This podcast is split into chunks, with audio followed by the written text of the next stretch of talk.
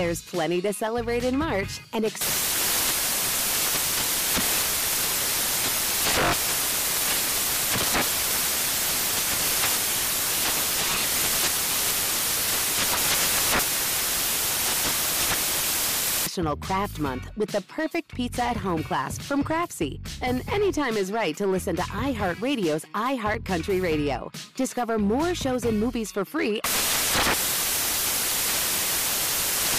Infiniti presents a new chapter in luxury. The premiere of the all-new 2025 Infiniti QX80. Live March 20th from the Edge at Hudson Yards in New York City. Featuring a performance by Jon Batiste. The all-new 2025 Infiniti QX80 is an SUV designed to help every passenger feel just right. Be the first to see it March 20th at 7 p.m. Eastern, only on iHeartRadio's YouTube channel. Save the date at new-qx80.com. Don't miss it. 2025 QX80 coming this summer. Hey guys, it is Ryan. I'm not sure if you know this about me, but I'm a bit of a fun fanatic when I can. I like to work, but I like fun too. It's a thing. And now the truth is out there. I can tell you about my favorite place to have fun. Chumba Casino. They have hundreds of social casino style games to choose from with new games released each week. You can play for free anytime, anywhere. And each day brings a new chance to collect daily bonuses. So join me in the fun. Sign up now at ChumbaCasino.com. No purchase necessary. VGW. Void where prohibited by law. See terms and conditions. 18+. Join hosts and educator extraordinaires Michal Beton and Noam Weisman for the latest weekly podcast from Unpacked, Wandering Jews, as they tackle topics and uncomfortable questions about Israel, Judaism, and Zionism that surround them, with the goal of working towards the answers together with their listeners. No matter where you're from, if you've ever wondered about anything, this is the podcast for you. Listen to Wandering Jews with Michal and Noam on your favorite podcast app today. Wandering Jews is brought to you by Unpacked, a division of Open Door Media. Hello, friends. I'm Robert Evans, and this is once again Behind the Bastards, the show where we tell you everything you don't know about the very worst people in all of history. And today, we have a special guest who we will be talking about a special subject with. The guest, not a bastard, is Teresa Lee. Hello. Teresa. You don't know. I could be a bastard. Well, I don't know. What is the technical definition? Like that they used to, no mom, no dad, no mom. What? Runaway dads. Runaway dad. Then you're a bastard, right? Yeah, if your dad's gone, yeah. Yes. Yes. Okay. Never mind. Many people don't use it for that anymore, really. I made a mistake of getting a bag of cookies right before this started, and I was like, I'll just snack, but you can't eat cookies on a podcast. You can't eat cookies on a podcast. You know what you can eat? Air. I was going to say the truth. Oh, yes, you can. Okay, great transition. Yeah, look at those transitions. Yeah, really great. Today we're talking about someone who we will be catching some fire on Twitter for talking about. What do you know about R. Kelly? Well, I don't know. Like, I think I know enough. Like, I know what was big news, but I never decided to, like, open up the book and deep dive into R. Kelly. So there may be things that are surprising to me. But I will say, just before this podcast, I was like, let me look at all his songs again just to remind myself. And I forgot that he sang the Space Jam song. Mm-hmm, mm-hmm. So I Believe I Can Fly. Yeah. So now I'm, like, rethinking playing that song in my head. Well, know? Outside of that, like, were you ever a fan of his music? Do you remember any particular albums that, like... I never used to buy albums as a kid, so he was sort of in his heyday. Mm-hmm. His popular songs I would, play and sing along to and dance to, but I wasn't a big album buyer until pretty much in the last couple of years because I wasn't really allowed to as a kid. I would say, yeah, I have similar experience with him to where, like, as a 90s kid, I heard a lot of R. Kelly songs on the radio. I did like a lot of his songs. I didn't ever attribute it to him. It was one of those things where it's like, I like this new song. Oh, it's R. Kelly. But it wasn't like, I stand for R. Kelly. He was just a big part of, like, the soundtrack of the late 90s and early aughts in particular. I like that I'm a Flirt song. I think, did he sing I'm in Love with the Bartender? No, that was definitely not right. It's to T-Pain. That's right. Okay. So, but his era, he's around that era, I feel like. The T-Pain songs were on the radio. R. Kelly songs were on the radio. Yeah, yeah. I mean, they're fun to grind to, that sort of thing. Definitely fun to grind to. I think he has a couple of songs with grind in the name. Yeah. So, let's hear about the fact that he probably has a sex cult. He's the kind of a child pornographer, right? Isn't that a thing? People, like, know him for peeing on people, but wasn't she also underage? We'll be getting into that. It's actually very tough to answer that question definitively. Gotcha. Like, it's one of those things like where pretty much everyone's like, yeah, but legally he actually got off for that. Right, because there's no proof. Wait, this does remind me real quick, speaking of R. Kelly, the song "I'm a Flirt." When I was, I was technically underage, but nothing bad happened. But I was nothing bad happened. I have to preface that so people don't get uncomfortable. But that song, I remember I worked at a YMCA camp for a summer, and I was like, kind of talking to, in the way 17-year-olds do, very innocently, doing nothing, but to to like a 21-year-old football player at Stanford, and we we grinded to that song. That's a fancy ass summer school, but okay, you grinded and to then, "I'm a Flirt," kind of in tribute to R. Kelly, because technically I was underage. I was 17 years old. So there you go. Yeah, it was kind of like, oh, R. Kelly, hey, cool, get over here and maybe put yourself in a questionable position. Well, if I understand right, 17 is the age of consent for grind dancing in most of the Eastern Seaboard. He was respectful. I feel like he was like, let's see how far you'll go, and I will not push it. You know what I mean? Like, I feel like he was like, it's crazy. I'm not going to push it. It's crazy that that's the bar for being a good guy. He didn't stop. I'm not going to push it with this teenager. He definitely didn't put a stop to it, but he went as far as I was comfortable and then did not push it further. I got to tell you, Teresa, as a man, it is so easy. To be a good guy? Yeah, because it's just don't assault people. Yeah, true. Like, really, if you don't assault people, like, I've done a lot of shitty things, but as long as I don't assault people or gaslight them, like, I feel like I'm sailing. I've gone years without paying my taxes, but none of that matters because the bar is just below the floor these days. It's opposite for women. If you just start a sentence with "I want," you're just automatically a bitch. Like, well, I mean, men never express just their not desires. Smiling. Sophie, becomes... would you get me a Celsius, please? I want a Celsius. Double flip off. Well, we should probably get into the story now. Yes. Yeah. Okay. But I'm sure there will be a lot more fun conversations about gender politics to come. I know that's what the audience really tunes in for.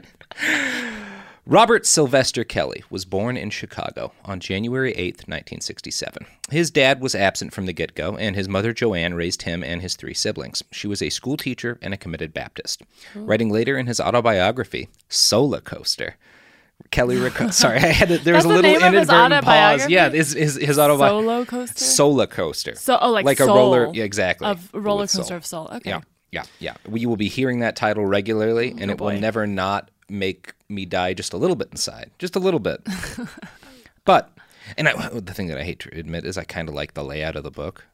Does it look like a roller coaster? No, it doesn't. It's just like neat. I've never seen an autobiography like Kelly. Clearly, a lot of ups and downs. No, a lot of visuals. Oh. Like, he put a lot of thought into how he laid out his autobiography. And it's one of those things, you get this throughout the story, and it sucks. Like, it's when someone like Harvey Weinstein, who's like a piece of shit, but like, I can't point to anything great he did. Like, he's just a piece of shit who was tied to some good movies. R. Kelly is like a really good artist. Like, he's one of these people, he's in like the running for the best R&B singer of all time. And he's like, he's legitimately talented. So like, as you go through, like as I'm reading his autobiography with its ridiculous, stupid name, I'm like, oh, wow, this guy's got a really good talent for layout. And then I'm like, oh yeah, and he's molesting children. Oh, fucking Christ. Yikes. It's frustrating. I don't know. Maybe it's not. But I mean, someone else probably laid it out. I don't know. I feel like he's that kind of auteur. I think he's just too controlling to let someone else lay out his autobiography. But we'll get to that too. Anyway, we're a paragraph. Soulacoaster. Yeah. So in his autobiography, Soulacoaster, Kelly recalled that on the rare occasions he asked his mom what had happened to his dad, this was her response. "Don't say nothing to me about that no-good son of a bitch, because the minute he found out I was pregnant with you, his coward ass left, disappeared in the wind, didn't want to have anything to do with either you or me." Kelly goes on to write, "I remember my mother's eyes on one of those days, close to blood red as the anger grew and grew while she talked about my father as if he was the devil himself. I remember my eyes getting baby blood red, too, because what my mother loved, I loved, and what she hated, I hated." What's baby blood red? I don't know. That's not a color. Baby blue is the color. Well, baby blood. Well, I mean, maybe if you kill a lot of babies. Oh, there you go. Yeah, he's got babies on the mind. I mean, I imagine a baby's blood would be a different color because a baby has not been subjected to all the same adulterants. Sure, they're not eating solid foods yet. So. Exactly. Okay. So maybe if you've seen a lot of baby blood, it sticks out. But this is part of why I think he wrote it, too. No ghostwriter's going to be like, baby blood red. Oh my God. That sounds like it came out of R. Kelly's head. It was that day, that moment, that I decided to hate my father, not knowing really what hate meant or having a clear understanding of love. She told me on that day never to mention him again. I'm your mother and your father, she said. I promised her that I'd never talk about him again, and I never did. Except for in his autobiography. Except for, yeah. Clearly he hasn't pent that up or repressed any of that. Yeah, well, that's his background. Robert Kelly grew up very poor. His family lived in the projects on the south side of Chicago, which, according to the song Bad Bad Leroy Brown, is the baddest part of town. In his autobiography, Kelly vaguely refers to his childhood home as being filled with numerous older women. And it's unclear how many of them were related and how many of them were just around, but it seems weird. It seems weird in Kelly's telling of it. When my mother wasn't around, the women ran a little freer. As I crept up in age, I found myself more curious and sometimes aroused, and I was ashamed of being aroused. He says he was 8 when he first saw people having sex, and the story he tells is kind of baffling. He comes upon this couple getting it on, and they see him and basically give him the okay to watch, like look at him and... Oh, no. Yeah, on one occasion, I think later than this, he was handed a camera and asked by a couple having sex to take their pictures while they were having sex. He recalls that the photographic technology impressed me more than the sex. Maybe he's like repressed some of that memory. That's sad. This makes me sad. Yeah, I know. Well, I mean, it's one of those things. You got to start with like, why did people do this? Like, that's another thing with like Weinstein. I don't know enough about his like childhood to know like, was he abused a bunch as a kid? Did that have an impact on it? Not that that mitigates bad behavior, because most people who are abused don't do anything. Right, because there's people who go both ways. But this makes you understand what comes next a lot better. Sure. Like this kid. He was never going to have an easy time coming up. He had a rough childhood. Yeah, his barometer of what's appropriate and what's normal is off. Right from the get-go, yeah. Age 8 seems to have been a crowded hour for young Robert Kelly. It's the year when he first watched people fuck, first photographed people fucking, and it's also the year in which the love of his life died. Oh. Yeah, here is a quote from his autobiography, Soulacoaster. Okay. I love love. There's no one on earth more romantic than me. I've been in love with love ever since I can remember. I've always loved the idea of having a girlfriend. I love the closeness, the sweetness, holding her hand, kissing her cheek, whispering words of affection, and hearing her say that she feels the same about me. My first girlfriend was named Lulu, and she was so special. Though we were only 8 and it was puppy love, I believe she was my first musical inspiration when it comes to love songs. So, according to R. Kelly, Lulu died brutally that same year when he was 8. Yeah, at 8. Wow. Yeah, they were out playing near the river, and she fell in and bashed her skull open on some rocks. Robert watched her die and was as traumatized as you'd expect. That's about the most traumatizing thing I can imagine happening to an 8-year-old. Wow. Yeah. Yeah, it doesn't get much worse than that. There's like Littlefoot seeing his mom die and having your 8-year-old girlfriend bash her skull in on some rocks. They're right up there. So, this trauma was compounded several months later when Robert Kelly fell asleep in front of the TV and woke up from a, quote, crazy dream about Three's Company to find one of his older female relatives fondling him. Oh, no. He's never given a name for this woman, but she appears to be someone who is still around in his life. He has not told his other family members who this was, and when Chris Heath, a writer for GQ, interviewed him about this later, he said, quote, I remember it feeling weird. I remember feeling ashamed. I remember closing my eyes and keeping my hands over my eyes. I remember those things, but I couldn't judge it one way or the other fully. So, Kelly says this mystery relative continued to molest him until he was roughly 15 years old. She was not the only adult to go after child Robert. A trusted male friend of the family once asked Kelly to masturbate in front of him. He offered to pay. R. Kelly later said, it was a crazy weird experience, but not a full-blown experience, because it didn't go down. Contact, sexual, no. A visual, absolutely. A visual from him showing me his penis and all that stuff. Which is whether or not there's contact, that's molestation. So he's kind of negotiating. That's the thing that survivors do, is like negotiating. Or maybe, or thinking, this experience isn't valid because people have quote unquote worse. He didn't touch me, so it wasn't like it. I should be like these feelings maybe are invalid, but they're all valid because as long as you cross the line, it's that's molestation and assault. Yeah, if you're a child and an adult comes up to you, asks you to masturbate, and pulls out his genitals, that's sexual assault. Yeah, 100%. Abuse of their power. So he's got a rough upbringing. and this is not all of it. Robert Kelly was probably shot when he was 13. It's hard to know for sure what happened because he's not exactly a totally reliable narrator here. Mm-hmm. For years, he told interviewers he had been shot by thugs who wanted to steal his Huffy. In his autobiography, he claims the bullet was just a stray round from some gunfighter drive-by, though. One of his close associates apparently told the Chicago Sun-Times that Robert shot himself during a botched suicide attempt. This person says Kelly's version of the story is a lie invented to cover up the suicide attempt. Most reports say he has a bullet in his shoulder, though, and if that's true, it does kind of make me think it was probably more likely a stray round than suicide, but I don't really know. Right, because you wouldn't shoot your shoulder. You definitely wouldn't shoot your shoulder. And it's very hard to miss a suicide unless you want to. And even if you missed, it probably wouldn't be like It'd be like shoulder. By your heart or your head, blow your jaw off or something. Unless he was a kid and he was like, oh, I'll do it here where it doesn't hurt as much. Because Lil Wayne shot himself in, like, the back or something like that. What? Yeah, there was just a gun in a couch, and he was playing with it. Oh, an accident. Yeah, it was an accident with him, I think. So, hard to say, but it looks like he probably got shot, too, when he was 13. Either a suicide attempt or just a stray bullet, because he lived in a rough part of town. Whatever the truth, it's really clear that Robert Kelly had a very, very rough childhood. Not an upbringing I would risk on anybody. But it was not all an R-rated version of a Dickens novel. He had a teacher, Lena McClendon, who recognized his nascent musical talent early on and nurtured it. She convinced him to sing Stevie Wonder's Ribbon in the Sky for a high school talent show, Kelly's first performance in front of an audience. He said about it later, quote, "That night it was like being Spider-Man being bit. I discovered this power. I knew I had something then." Miss McClendon got Kelly on TV for the first time, singing at a Christmas tree lighting ceremony in Chicago. Now, Robert had no head for math or reading, and it actually sounds from what he says like he might be dyslexic. Mm. It sounds like McClendon was instrumental in convincing his mom and him that, in essence, he should throw all of his effort into singing, into performing, because that's the thing he was clearly best at.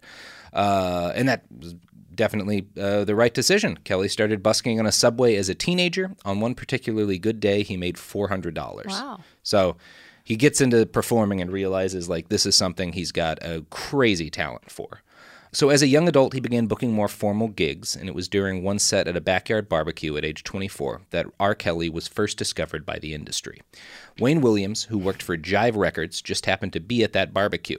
Quote, "I was inside the house, and Robert was performing outside. I saw this guy who had all the steps down, real choreographed. You could tell he put a lot into it, which is something you don't usually see, especially at a backyard barbecue. It was the eye of the tiger." I'm not sure if he means that R. Kelly was singing The Eye of the Tiger or if he was responding more generally to like he was... He was doing a kung fu routine. Maybe he was rising up to the challenge of his rival. Kelly began working with Barry Hankerson, an agent with real standing in the music industry. Hankerson got him signed with the band Public Announcement. Teresa, I'm going to show you a picture of the band Public Announcement. Oh, I can't wait. And I just want you to tell me what you know about their music based on this picture. I can't... It looked kind of almost like a boy band stance, you know? Yeah. But there's a woman in the middle. There is a woman in the middle. So, it's a little off from that. But otherwise, all of the guys look like boy band characters. Yeah, I imagine there's some dancing involved. Yeah. And very 90s. Hair touching, slicking back, kind of like nodding at the camera and pointing, that sort of thing. And R. Kelly is wearing what looks like the 90s-est windbreaker that has ever been purchased. God, windbreakers. Those were windbreakers, yeah. He was on the cutting edge of that windbreaker trend. Anyway, they dropped an album, and it did pretty well, but Kelly almost immediately outgrew Public Announcement. He released his... And the windbreaker. And the windbreaker. I mean, we all kind of outgrew the windbreaker. He released his first solo album, 12 Play, in 1993. Wondering what the name 12 Play means? Yeah, it definitely isn't alluding to his childhood. Oh, geez, that's even dark. That's really dark. I don't know. What does it mean? Really Tell me dark. What it means. That's what I thought of first. I mean, it's still messed up. According to the Chicago Sun-Times, quote, it's because Kelly, quote, claims that while other lovers might give you foreplay, he gives you 3 times more. What? That's just like, okay, all right. I mean, that's fun. I mean, he's not good at math, so, I mean, you got to give it to him. He put math in his title. He nailed the math. Yeah, there you go. Especially for his first album, you know, you got to conquer your fears. He gets math and words mixed up. Tracks on the album 12 Play include such subtle titles as Bump and Grind, Sex Me, and this is my favorite, I Like the Crotch on You. What? I like the crotch on you. I like the crotch on you. All right. You gotta love how just like, okay, you're really not hiding anything there, buddy. Like, I like the crotch on you. Crotch is not a sexy word. Like, it's not. It almost like, I feel like crotch just sound, I don't know. It sounds like it's like it's not, I don't relate it to sex, even though it's pointing to your genitals. I relate it to like, I don't know what I relate to. Just like jeans. I would think of jeans because of crotch, but I think of like dirty jeans and like someone who didn't do their laundry. That's what I think of when I think of crotch. No couple in the throes of passion have ever said, bring that crotch on over here. That would not, it's just not an attractive word. Yeah, it's like something a tailor tells you about the crotch of your jeans or something. Yeah, you're right. Okay. So ridiculous as it sounded, 12 Play became the #1 R&B album in America for 9 straight weeks. Wow. Huge success. And apparently a great R&B album. And this is a solo album. Yeah, this is a solo album. I don't know much about R&B, but one thing pretty much everybody seems in agreement on is that at his stride, R. Kelly was a hell of an R&B singer. So... his career exploded after 12 Play came out. He owed much of his success to his agent, of course, Barry Hankerson. And it just so happens that Mr. Hankerson had a niece, a 15-year-old girl named Aaliyah Dana Houghton. She had musical ambitions, a buttload of talent, and she's... Aaliyah? Yep. Oh, wow. Yeah, this is that Aaliyah. She soon started working with her uncle's top musician, the incredibly talented Robert Kelly. Mm. He wrote a number of songs for her and acted as a producer on her first album, Age Ain't Nothing But a Number. Oh, Kelly wrote that title, too. Yeah, I'm not surprised. Yeah. In interviews at the time, Aaliyah talked about the many, many long hours she and R. Kelly put in together to make the album. They were both perfectionists, and this led to numerous late nights spent in close proximity. The album was a hit, selling more than 3 million copies, and according to some people who know shit about R&B, it was revolutionary in a number of ways in that genre. I can't comment on that, but that seems to be the consensus. Mm-hmm. However good the album was, it also led to something even less savory, or I guess exactly as unsavory as that title would suggest. Mm-hmm. Almost immediately after the album dropped, Robert and Aaliyah were married at that most stereotypically romantic of destinations, the Sheraton Gateway Suites in Rosemont. Wait, they got married? Yeah, they sure did. She was 15, he was 27. Oh, my God. Yeah, that's not okay. What? That's not okay. I don't remember this. I don't think we're being prudes to be like, I'm fine with someone dropping a song called I Like the Crotch on You. You know, that's your own thing. Here we've got something not okay. Were they married for a long time? No. Okay, because I was like, I do not remember this. How was this not the thing that made him? Because he wasn't big enough. He was pretty big at this. Like... This was big news. Okay. This was like, there was like a controversy over this that extends to today. Because, again, Aaliyah was 15, and that's a felony. Yeah. You can't be a 27-year-old marrying a 15-year-old. It's not legal. So sometimes in a lot of states you can actually marry at that age, but your family has to consent. And Aaliyah's family had no idea any of this was happening. In fact, the wedding was a secret. The world only found out about it because several months after the fact, Vibe published the marriage certificate, which listed Aaliyah as 18. So fraudulent marriage certificate. Oh, no. Big problems. Now, the whole episode is somewhat murky and unclear, and there are a number of different narratives as to what precisely went down. GQ's account of things is based heavily on the memory of Demetrius Smith, a somewhat shady character who worked for Kelly at the time. He said this, quote, "The week of the marriage, Smith recounts being in Miami on tour with Kelly and how Kelly explained that he had received a distraught phone call from Aaliyah saying she had run away from home, believing she was pregnant. Smith says that Kelly was then given some specious advice, that he could protect himself from the legal ramifications of the situation by marrying her. Smith's account of what happened next, during a break in the tour, Smith and Kelly flew together to Illinois. Smith procured a fake state ID for Aaliyah from a friend in the public aid office, and they got a backup ID through someone they knew at Federal Express. That night, after the ceremony, in a suite at the Sheraton Hotel, Kelly and Smith flew back to Miami to resume the tour." So is it I mean, they were trying to like do the paperwork by getting married to make it legal, but then they use fraudulent IDs, so it's the whole thing isn't legal. So what's the point of that? I mean, a couple of things. Number one, keep in your head, this is before the internet.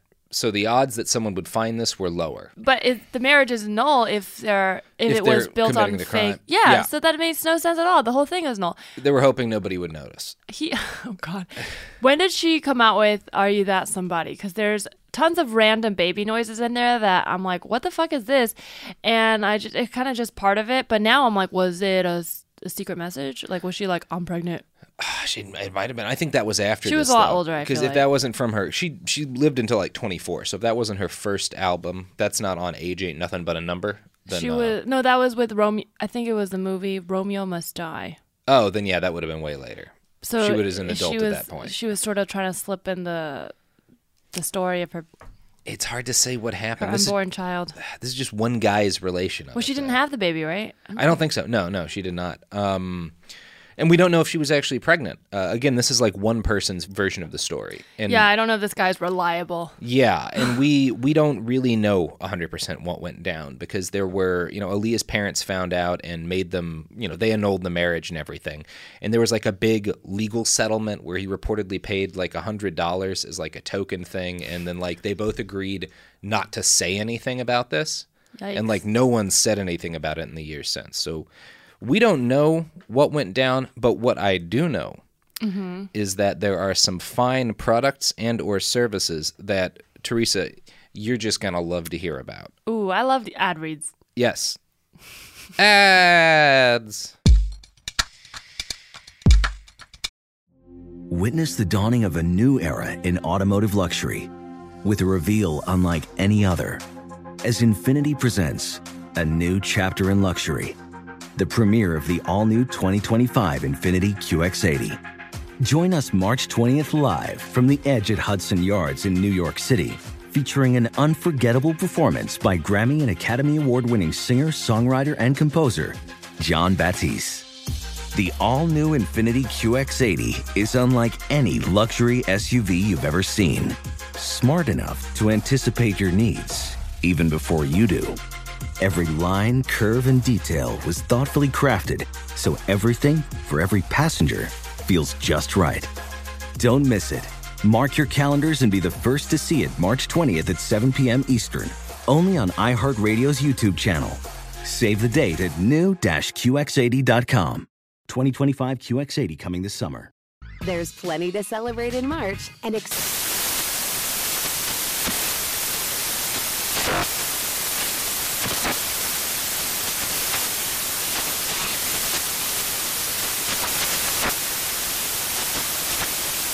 National Craft Month with the perfect pizza at home class from Craftsy. And anytime is right to listen to iHeartRadio's iHeartCountry Radio. Discover more shows and movies for free.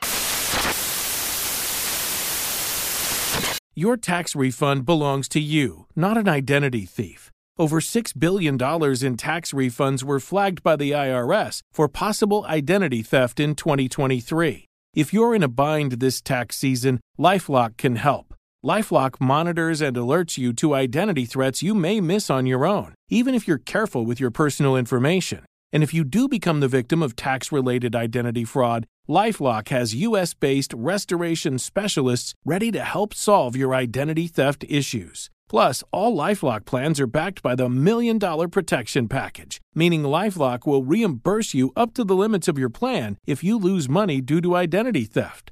Let LifeLock help you protect your financial information so all you have to worry about is what to do with your tax refund. Go to LifeLock.com/news and save up to 25% your first year. That's 25% off at LifeLock.com/news. Identity theft protection starts here. Hey guys, it's Ray from the Bobby Bone Show here to tell you the national sales event is on at your Toyota dealer, making now the perfect time to get a great deal on a dependable new SUV like an adventure-ready RAV4. Let's go! Available with all-wheel drive, your new RAV4 is built for performance on any terrain, from the road to the hills to the trails, all over. And with plenty of passenger and cargo space, plus available tech like wireless charging, and your entire crew can stay connected. Or check out a stylish and comfortable Highlander with 3 spacious rows of seating up to 8 passengers, yeah. And with available features like the panoramic moonroof, you can sit back and enjoy the wide-open views with your whole family. Plus, both RAV4s and Highlanders are available in hybrid models. So no matter your style, you can drive efficiently and save on gas. Visit your local Toyota dealer. Check out amazing national sales event deals on RAV4s, Highlanders, and more. Visit buyatoyota.com. That's buyatoyota.com. Toyota, let's go places. We're back. We're talking about Aaliyah and R. Kelly's very short-lived and super illegal marriage. Literally, she was short-lived. Well, yeah. Yeah, she died in a plane crash when she was like 20-something. Anyway, the settlement between Aaliyah and R. Kelly, we don't, again, know exactly what went down, but it's supposedly included a promise from Aaliyah not to sue R. Kelly in the future due to, quote, emotional distress caused by any aspect of her business or personal relationship with Robert. She also agreed not to sue for, quote, physical injury or emotional pain and suffering arising from any assault or battery perpetrated by Robert against her person.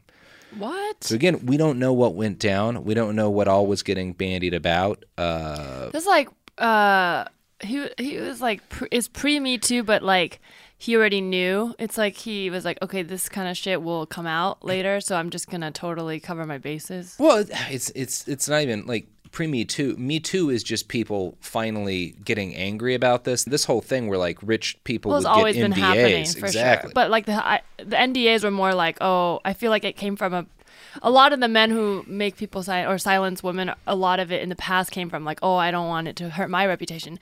But the fact that he was already like, I know that you're going to go through emotional trauma that might not surface until 10 years from now, yeah, and then you might want to talk about it. He's like, hold up, you don't know you're going to have this, but I know because I've been through it, so don't talk about it.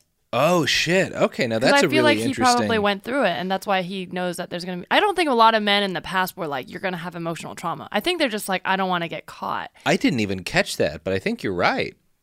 Yeah. That's really insightful. It's kind of dark. I mean, it's both sad because it's like he's a victim or survivor himself, but also, you know, there's a cycle, and he's perpetuating it. Yeah, I think you're really onto something there. So neither R. Kelly nor Aaliyah have ever provided more detail about what went down or the reasoning behind that weird settlement. In 1997, Aaliyah filed to expunge the marriage certificate from the county court records. The most detail she ever gave in an interview was with the Chicago Sun-Times in 1994, where she said, hey, don't believe all that mess. We're close and people took it the wrong way. But that was, again, like right when it happened. Aaliyah died in a plane crash in 2001 at the age of 24. R. Kelly has said almost nothing about her in the 2 decades since her death. He doesn't even mention her name once in his autobiography, Soulacoaster. Yeah. There is, however, a disclaimer at the beginning that notes certain episodes could not be included for complicated reasons. That's probably a reference to the court settlement. During that 2016 interview with GQ, Kelly described Aaliyah as his best friend, which seems odd for someone he left out of his autobiography. But again... probably was legally restricted from doing so. In 1995, R. Kelly released his second solo album, just titled R. Kelly. 3 songs on the album reached number 1 on the R&B charts. Song titles include Down Low, Nobody Has to Know. A little on the nose. On December 24th, 1996, R. Kelly was sued for $10 million by Tiffany Hawkins, a high school student with ambitions for a music career. She claimed she met Kelly when he talked to her choir class. Her teacher, Miss McGlynn, loved having Kelly come over to talk to her new students. Kelly seems to have loved flirting with the literal children in these classes. I'm going to quote Jim DeRogatis, the indispensable reporter on the R. Kelly allegations here. I'm going to probably butcher this guy's last name. But like, how do you think that? DeRogatis? DeRogatis? Yeah, maybe DeRogatis? DeRogatis? DeRogatis. DeRogatis sounds right. DeRogatis. That's what we're going to land on. Probably should have checked that when I was reading about R. Kelly for 11 hours.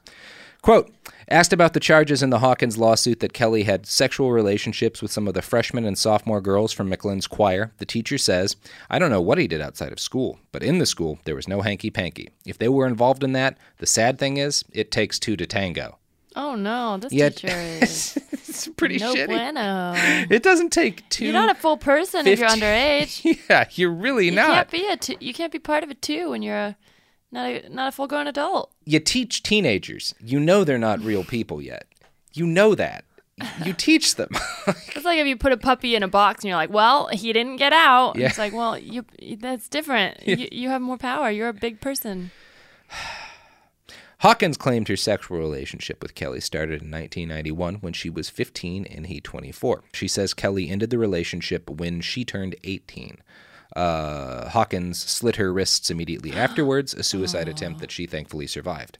Also in 1996, while Kelly was settling the lawsuit over the teenager he allegedly molested into a suicide attempt, he met an adult lady, Andrea Lee. Lee was a choreographer and a dancer who'd worked on his tour. Andrea and Robert married and eventually had 3 children. There are a few signs that the marriage was something less than super romantic. The pair were almost never photographed together. People close to Kelly told the Chicago Sun-Times that Andrea was required to knock before entering any room in their house while her husband was home. And in 2003, several of Andrea's relatives complained to the Chicago Sun-Times that they weren't allowed to visit their daughter at the home she shared with Kelly or talk to her on the phone. So consider that whole paragraph just a teensy bit of foreshadowing. What does he say in his autobiography about her? Soulacoaster? Yeah. Oh, no. But, what? Soulacoaster. Hall of Fame. Oh, no. Okay. A little later in 1996, which was a very full year for R. Kelly, he ran into legal trouble again when he was arrested for battery in Lafayette, Louisiana, after a fight between himself, his entourage, and 3 random dudes at the basketball court for a local gym. Now, he gets a pass on this one from me, because why would you go to a gym basketball court if you didn't want to get into a fist fight with somebody in their entourage? True. What happens on the court stays on... Nope, that's probably not true. No, it is. If there's one thing gym basketball courts are for, it's fist fights with famous people, and that's a sacred thing. I would say, as long as you, to a certain degree, you don't want to beat someone's face to a pulp. But if there's a little bit of fighting on, if it's more closer to wrestling on any court of sport, as long as when the game ends, you're shaking hands, patting each other's back, and saying good game, then I think it's a little okay. But I think if that's real aggression that's carried on past the game, then you're like, oh, that was a real fight.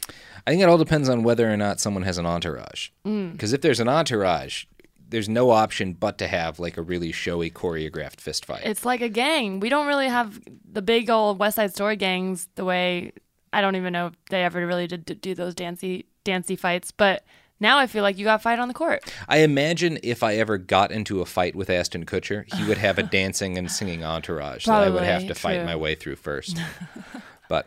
yeah, despite all of its ups and mostly downs, 1996 ended on a high note for Robert Kelly. The movie Space Jam was released in December of that year, permanently delighting my former boss, Daniel O'Brien, and making R. Kelly a household name. His hit song, I Believe I Can Fly, was basically everywhere for 6 months. It was the number 2 song in America. I was 8 at the time, and a tremendous number of my early memories involve hearing R. Kelly's voice over the shitty speakers at a Blockbuster or a Piggly Wiggly or what have you. Also a bad man, Michael Jordan, so... Well, I don't know much about Michael Jordan, to be honest. Not as bad, but not a nice guy. No comment until I do the digging on him for the Michael Jordan episode. Kelly's mother died in March of 1997. This was a devastating blow to the self-described mama's boy, as it would have been for anyone. Shortly after this, Robert announced on stage with a gospel preacher that he had given himself over to Jesus. His autobiography contains numerous religious references. He's been very consistent about the importance of faith to him over the years. R. Kelly's desire to get right with God, however, did not inspire him to get right with the Justice Department. In June 1997, he missed his hearing on the battery case over that basketball court fight. He wound up having to settle out of court with the men for an undisclosed sum the next month. Settling with people for undisclosed sums of money would grow to become R. Kelly's number 1 hobby over the next 20 years. In 1998, he settled his lawsuit with Tiffany Hawkins, the teenager she attempted suicide, reportedly for $250,000. The settlement came 4 days after Hawkins delivered a horrifying 7-hour deposition, and in a way it was too little too late. News of Kelly's escapades with Hawkins began to leak. A young woman who'd been prepared to testify about being in a threesome with Hawkins and Kelly while Hawkins was underage told the Chicago Sun-Times, quote, I'm not trying to down him because I honestly think it has to be a sickness. Looking at pictures of me and Tiffany when we were freshmen, boy, we were ugly little girls compared to what he could have had. So I didn't understand why he did what he did. Oh, that's also a sad sort of trying to justify and make things feel normal. As a survivor, I feel like she's also trying to explain or, make it move on without being stuck in the moment. Yeah, I'm not gonna judge her for that, but it is weird. Yeah, that's hard. Yeah, that whole article was published in 2000. It includes a lot of really unsettling information. Quote, according to Hawkins' lawsuit, Kelly had sex with underage girls in his apartments at 9S Wabash. 185 North Harbor Drive and other locations in Chicago. In response to questions from Hawkins' attorneys, Kelly admitted that he employed Hawkins as a background vocalist and periodically gave her small cash gifts and approximately $1,400 in checks, but he denied having any sexual contact with the girl. Now, Hawkins' friend, who was prepared to testify, did make it clear that R. Kelly did not force himself on her sexually. He treated us very well, she said. We got anything we asked for, but we weren't going to ask for much. A pair of Air Jordans or $100 was a lot of money to us. I still love R. Kelly's music. I don't hate him, she added. He reminds me of a boyfriend who hurt you that you still love. He hurt me by not helping me out and telling me to drop out of school. He told me and Tiffany both, if you want to be serious about the music, you have to be at the studio and not at school, because school isn't going to make you a millionaire. At 16, that's like a dream to us to work with R. Kelly, so we listened to him. I think it's a sickness. Yeah, I mean, that's rough. She's definitely negotiating with herself. Yep, and yep. There's no, right or wrong from a survivor's point of view, because it's like how she feels is how she feels. Yeah. And, sometimes to move on, you have to, the narrative in her head, it doesn't mean it's wrong. You know what I mean? Like, clearly he crossed a line from an objective point of view, but a number of them. From her point of view, I don't think we could fault her for wanting to think of him fondly, because otherwise she has to move on with her life feeling like this bad thing happened, which it did. Yeah. But it's okay if she wants to live her life feeling a little bit more normal. And it's also, the bargain he put these young women in was essentially, the way he was making them think of it is like, okay. Well, he's grooming them. Parts of this may be creepy. I may not like parts of this, but like. Other parts are.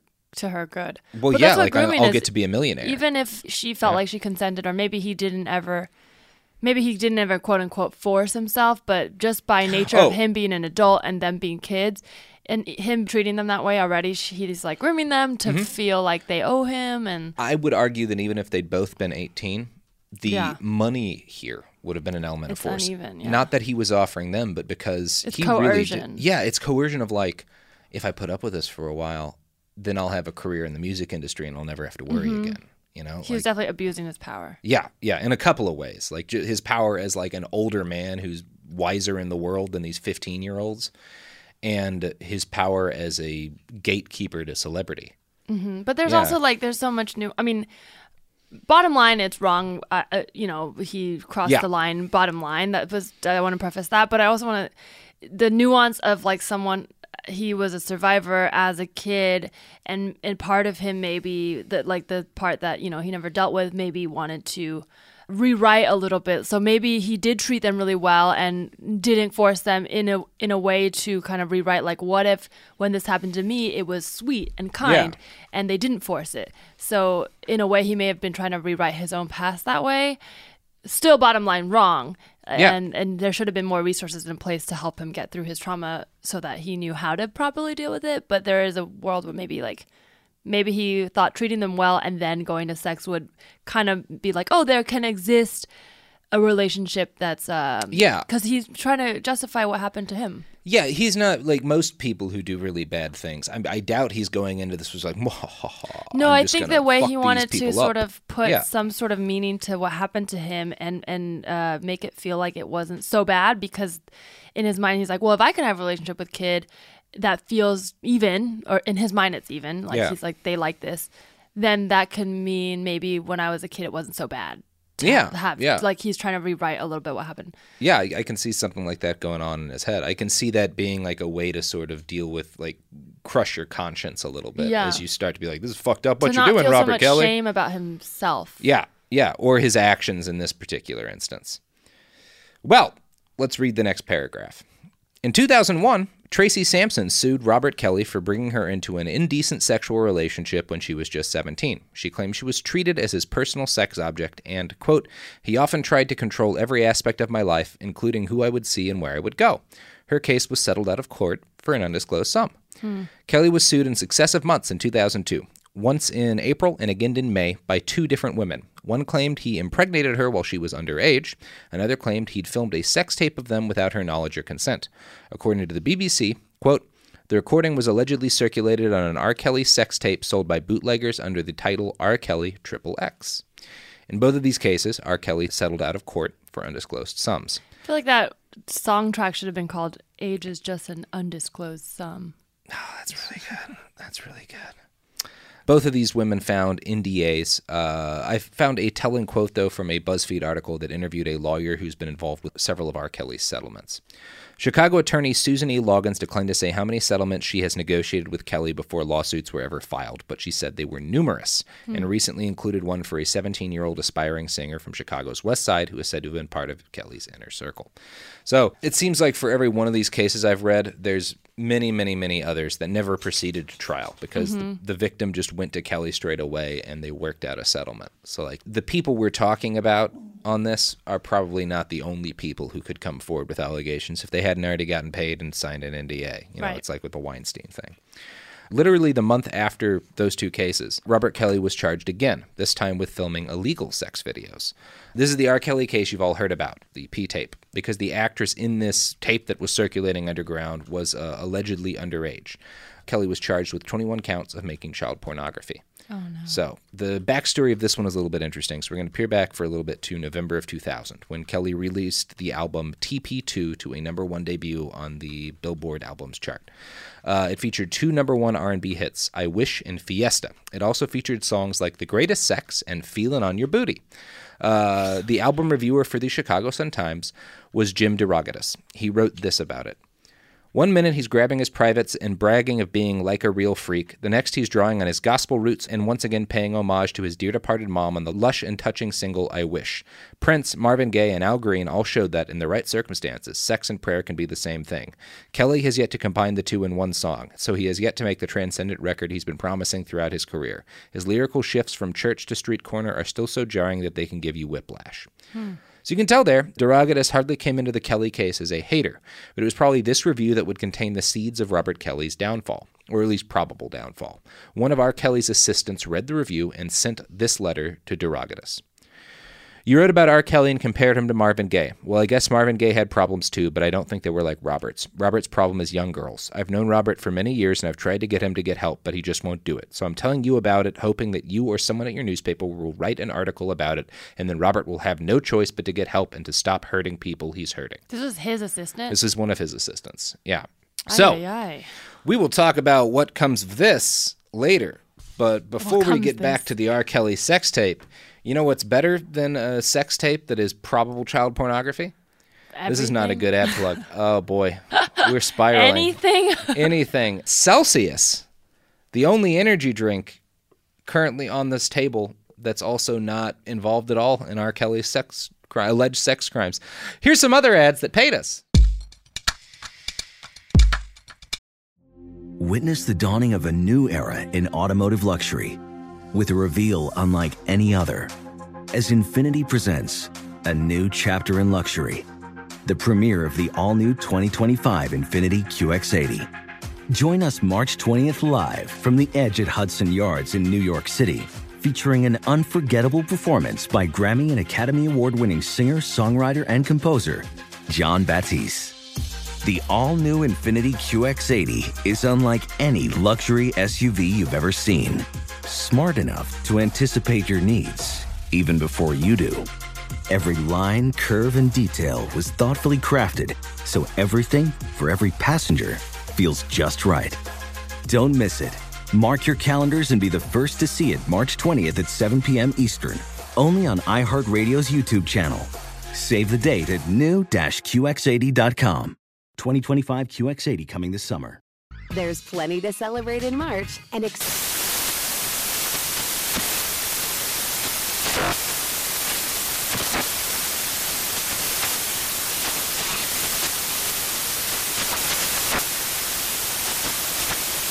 National Craft Month with the perfect pizza at home class from Craftsy. And anytime is right to listen to iHeartRadio's iHeartCountry Radio. Discover more shows and movies for free.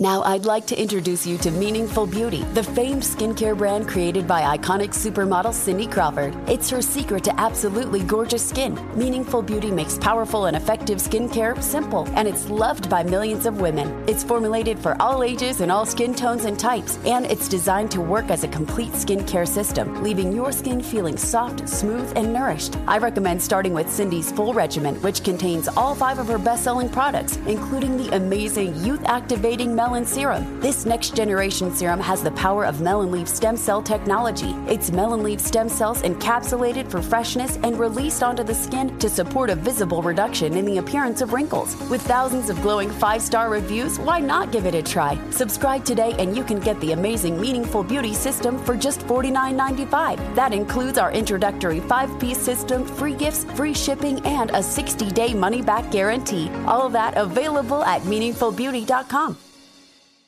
Hey guys, Rob Parker here to tell you the national sales event is on at your Toyota dealer, making now the perfect time to get a great deal on a dependable new Toyota truck like the rugged half-ton Tundra. Workhorse by nature, powerhouse by design, the Tundra combines raw capability with premium comfort and advanced tech to fuel your wildest adventures. And with the available iForce Max hybrid powertrain, you can take electrifying horsepower further than ever before. Or check out the fully redesigned Tacoma, delivering trail-dominating power and captivating style. The new Tacoma was born to make your off-roading dreams come true. And with the new available tech, this legendary truck is getting even better. And when you buy a Toyota truck, you buy Toyota dependability, meaning your truck will hold its value long into the future. So visit your local Toyota dealer and check out amazing national sales event deals when you visit buyatoyota.com. Toyota, let's go places.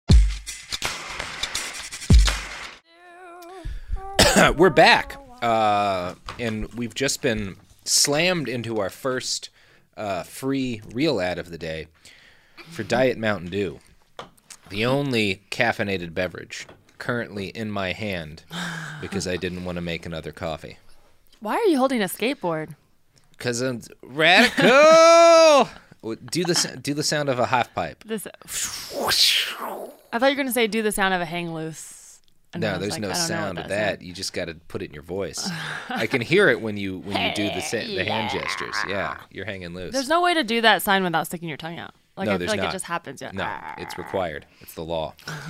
Speaking of the law, let's talk about R. Kelly's 21 charges of child pornography making. When we last left off, Jim DeRogatis at the who I will be pronouncing differently almost every time we talk about him, reporter at the Chicago Sun-Times, had just gotten an anonymous letter from one of Kelly's assistants being like, R. Kelly's got a real problem with young people and somebody needs to do something about this. So as a journalist, getting a letter like that is a legally prickly thing. Anytime you're considering breaking a story that would accuse someone of multiple felonies, you've got to be on guard. A letter like that on its own is not super journalistically actionable. Running the letter alone would not be the best practice. Right. So nothing happened at first. This may have prompted the person in Kelly's orbit to push again. A videotape was sent to the Chicago Sun-Times by some anonymous person. The tape showed Kelly having sex with an extremely young person. Because this was super likely to be evidence of a crime, and because if it was evidence of a crime, it would also be child pornography, the Chicago Sun-Times went to the cops. The police could not. Because how isn't that if you even look at it? Yeah. It's child porn. So if you get sent a video like that, you have to call the feds. Yeah, you have to immediately. Bringing them. Well, I think they go to the local police. I'm not sure if they go to the feds. They go to the cops. I don't trust local cops. Certainly not with child porn. But the police opened up an investigation, but there really wasn't much that they could do because they didn't have you don't know the age of the person. You don't know for sure that this is R. Kelly. You just have these claims. So they kind of wait for a little while. And, somehow, right around this time, tapes of R. Kelly, bootleg sex tapes of R. Kelly with young women start floating around. There's multiple tapes. They are not all underage people. Kelly apparently has his sex taped regularly, so somebody in his orbit was leaking these, not just to the press. I have not watched the R. Kelly P tape, but this is when the R. Kelly P tape that's famous gets out into the world. So people were watching, because I remember hearing the news, and I guess people were watching it, but if you watch it, isn't that... They weren't all child pornography. Okay, but wasn't that, I don't know much, I just remember, I didn't even know she was underage, I just remember there was a P-tape and a dungeon, and then there was like a dungeon. Yeah, and that's part of his house and stuff. Yes. Yeah. Okay. So whoever started sending these anonymous tapes to the Sun-Times eventually got fed up that nothing had happened yet. This person left another video in Jim DeRogatis' mailbox. He sent it to the police as well, and they were finally able to make an ID. They found a source who claimed to recognize the young woman in the video as her niece. she basically was able to name the kid, and like Kelly says the first name in the video, so the police were pretty sure that they had the right person. And so the cops give the Chicago Sun-Times the go-ahead to publish their first story on the matter. That's a terrifying... I mean, I know they're just investigating. They have to do their job, but that's terrifying to have to, like... Your sex tape is not only getting leaked, but then people are like, do you know this girl? And, like, asking your family members. Well, they weren't going straight to Kelly at first. No, they weren't they asking... She recognized the girl as her niece? Yeah, they found... Then that means her aunt or uncle watched the sex tape to identify her. They probably saved, had just a clip of the girl's face or something. I doubt they played the whole tape for this lady. But, like, they heard a first name, and I think they narrowed it down because they had some, they feel like they have enough that the police charge him with 21 counts of child pornographizing. Wow.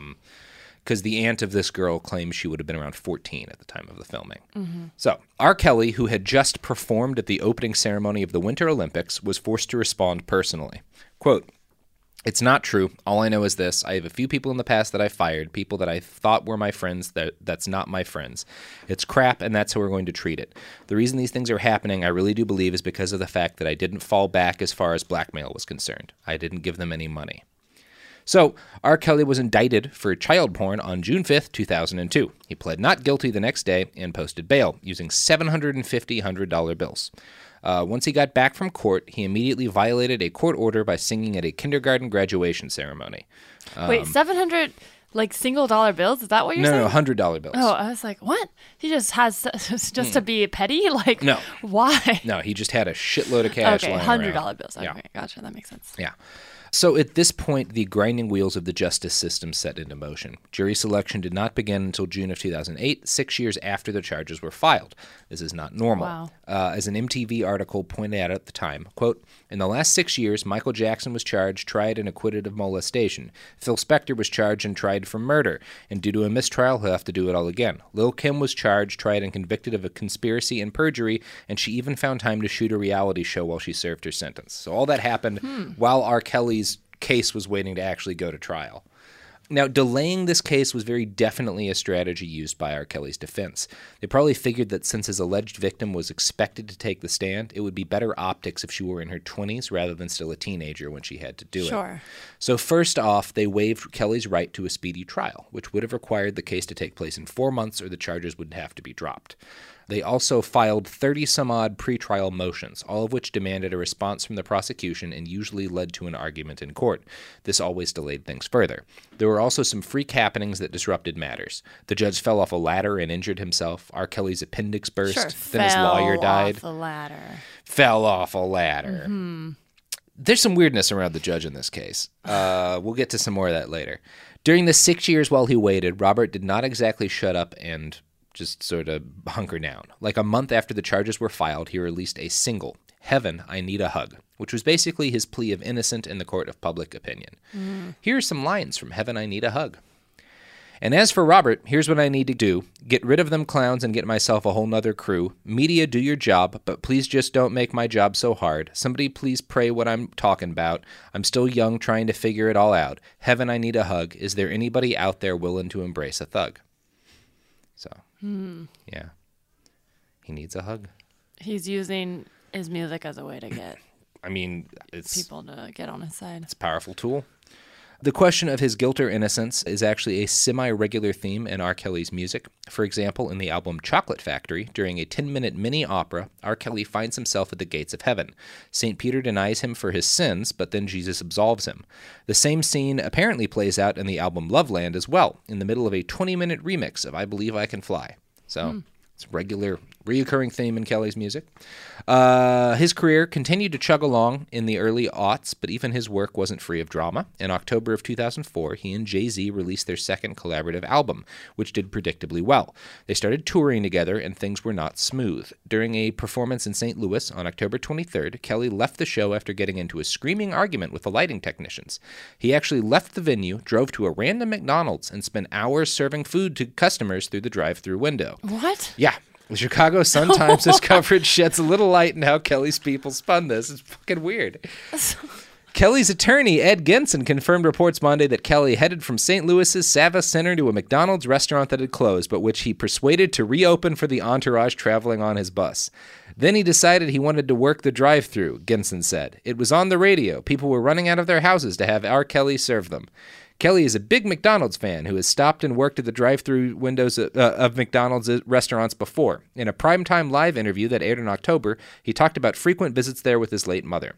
We'd go to McDonald's almost every morning. She'd drink her cup of coffee, she'd wear this cheap lipstick, and she'd leave this red lipstick around the cup, Kelly said.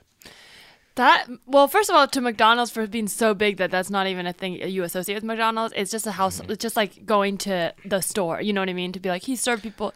It's like if you were a small brand, it would be, and R. Kelly was just decided to work for you for a day. Like that would be the biggest thing that happened to you. But McDonald's is so big, you're just like, you don't even associate that with the brand. I feel like this has to have been a franchisee though, because I feel like McDonald's corporate, if they didn't ask, like, should we have this guy who's being indicted for child pornography work at our drive-thru window? I feel like the CEO. Well, he's allowed to go in to eat. Well, yeah, but I feel like Ronald McDonald would probably be like, yeah, we don't want that guy working the window. Right, right. But I'm going to guess. The face of McDonald's. Yeah, it was some like local franchise owner who was like, well, fuck, sure, this will be good business. McDonald's in St. Louis. Jeez. Yeah.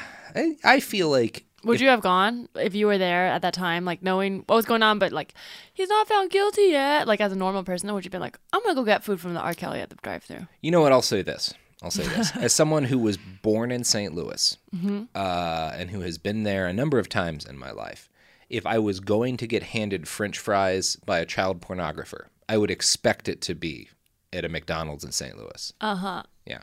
That's the kind of thing, looking back, I'm like, oh, on principle, I wouldn't want anything to do with him. But I'm like, if I was there at that time and someone was like, dude, R. Kelly's handing out burgers down the street. I mean, like, I'm going to be totally honest. I probably would drive through. Like, I don't, like I'm not saying that's the right thing to do, and you can, like, whatever, come at me, but I'm being honest. I think I would have gone. So, okay, let me posit this to you. If, like, Mel Gibson gets caught. No, because I don't care about Mel Gibson. I don't like him either. It would have to be someone you care about. No, I guess I don't care about R. Kelly. Yeah, what is the difference? Maybe the public opinion thing did make a difference. Him singing about himself, because I'm like, yeah, you know what I mean? Like, he seems more human. I mean, he was super popular, though, too. I mean, already outside of all this. So, I don't know. I think if it was someone like, okay, William Shatner is a famous person I love who I'm sure has done horrible things that I just haven't heard about. I've never heard anything bad about him. Oh, he has to have. Look at it. Look into his eyes. But he just looks like a character actor who, like, plays that. I think he could be totally sweet. We don't know. If any member of Hollywood has killed someone for money, it's Bill Shatner. Okay. I'm saying that right now. I have no evidence of this, completely unsubstantiated. You heard it here first. If any A-list star is a hitman, it's Bill Shatner. In his younger days, when he was a lumberjack. He's just that classic Canadian stereotype of the lumberjack / sniper. Would you get handed burgers by like a serial killer? No, but if like I don't think I'd want a serial killer to look at my face, and I knew it. I think a lot of people would do it. If Robert Durst was handing out burgers, people would go. But I don't think I would want to. No, I don't want a killer to look me in the eye ever, because it's like I don't know how they choose their victims. Like if they know my face, I might be dead in 10 years. You know what I mean? Like I don't know. Maybe one day they'd be like, I remember that face. Oh, just randomly, I'll just kill her. You know what I mean? I don't know. Anyway, sorry for derailing. Is Nelly from St. Louis? What? Is Nelly from St. Louis? I have no idea. Oh. Anyway. Because he's from St. Louis. I guess other artists from St. Louis. Where I landed is if, like, Bill Shatner was on trial for some terrible crime and he was on his way to court working at a McDonald's, I would try to get some McNuggets from William Shatner. You would? Okay. I would. I think I would. So, yeah, that's your answer. I can see why people would do this. Quite the digression. On October 29th, 2004, a few days after Kelly's night at McDonald's guy, R. Kelly stopped a performance in Madison Square Garden saying a fan had waved a gun at him. He wound up in a fight backstage with one of Jay-Z's people and got pepper sprayed. He went to the hospital. There were a shitload of lawsuits, and the tour collapsed in on itself. So on July 21st, 2005, during pretrial proceedings in Kelly's court case, a 21-year-old woman testified that the girl in Kelly's sex tape was 14 when the video had been filmed, saying it, quote, it was the summer after 8th grade. The judge did not consider... No. Yeah, that's bad, right?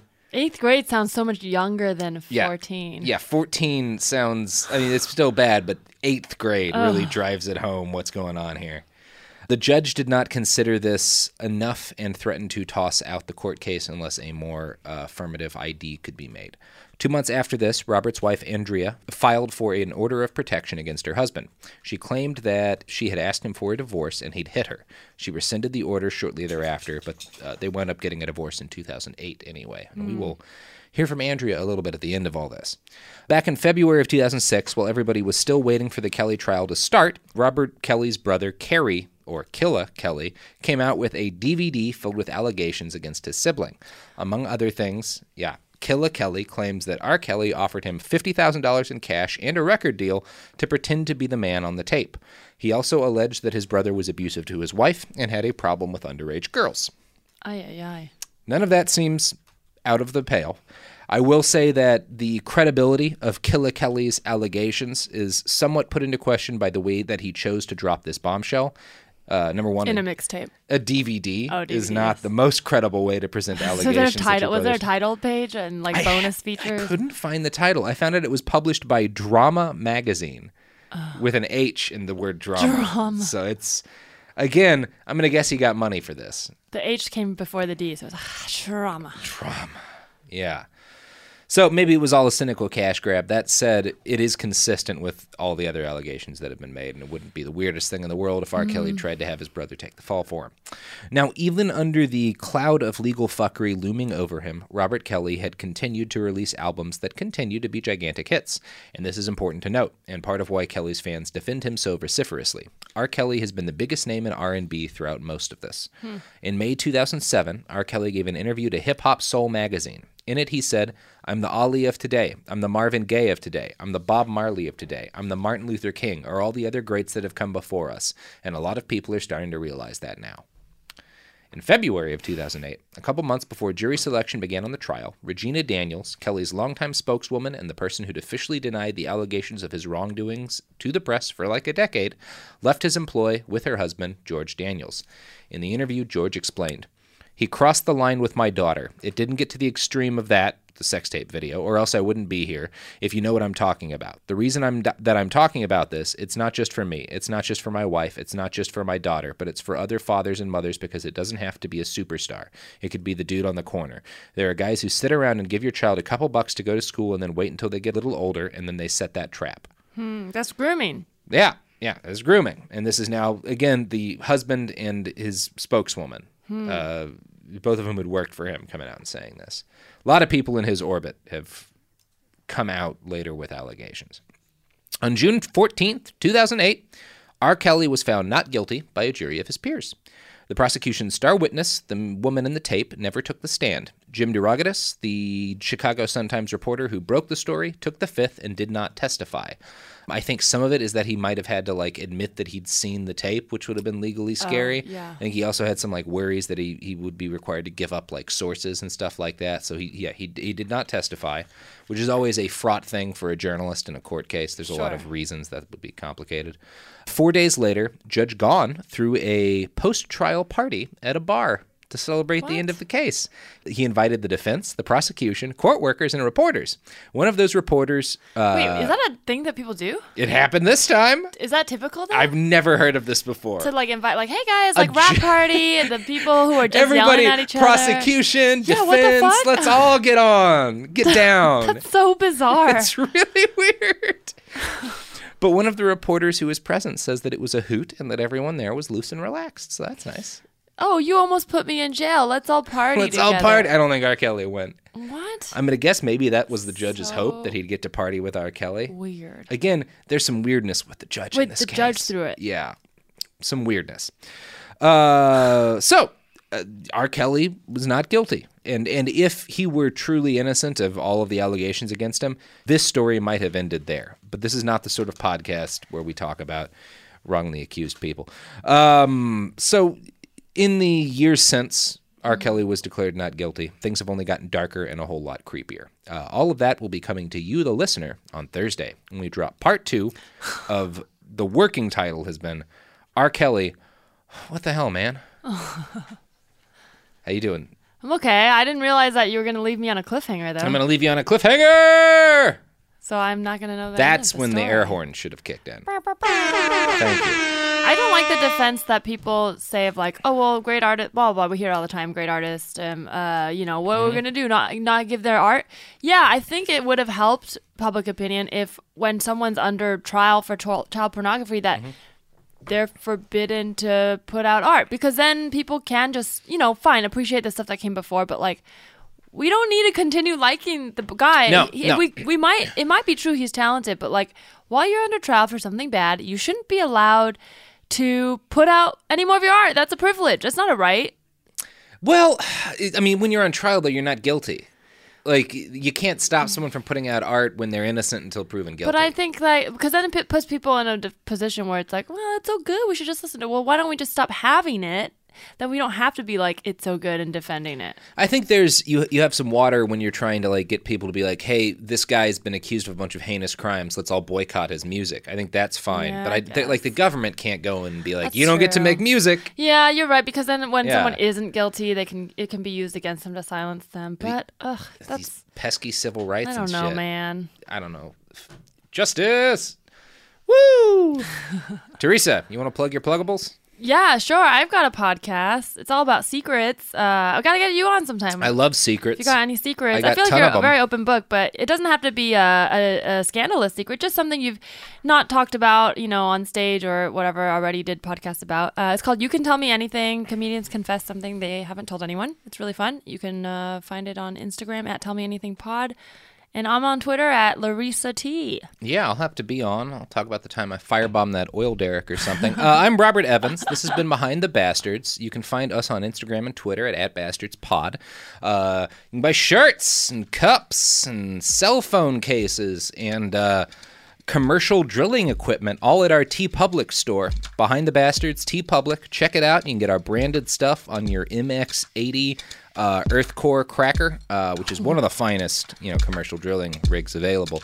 I shouldn't be lying about commercial drilling equipment. We're going to have like 30 people pop up on Twitter and be like... Also, you can get stickers.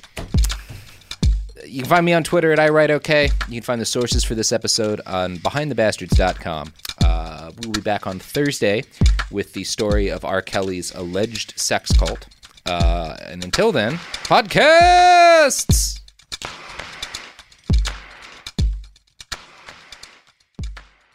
Infiniti presents a new chapter in luxury, the premiere of the all-new 2025 Infiniti QX80, live March 20th from the Edge at Hudson Yards in New York City, featuring a performance by Jon Batiste. The all-new 2025 Infiniti QX80 is an SUV designed to help every passenger feel just right. Be the first to see it March 20th at 7 p.m. Eastern, only on iHeartRadio's YouTube channel. Save the date at new-qx80.com. Don't miss it. 2025 QX80 coming this summer. There's plenty to celebrate in March and National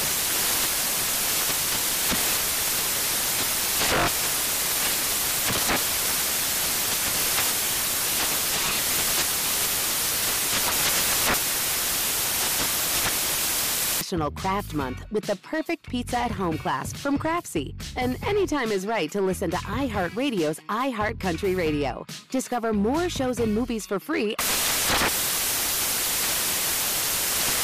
This show is sponsored by BetterHelp. It's a simple truth. No matter who you are, mental health challenges can affect you, and how you manage them can make all the difference. That's why everyone should have access to mental health support that meets them where they are and helps them get through.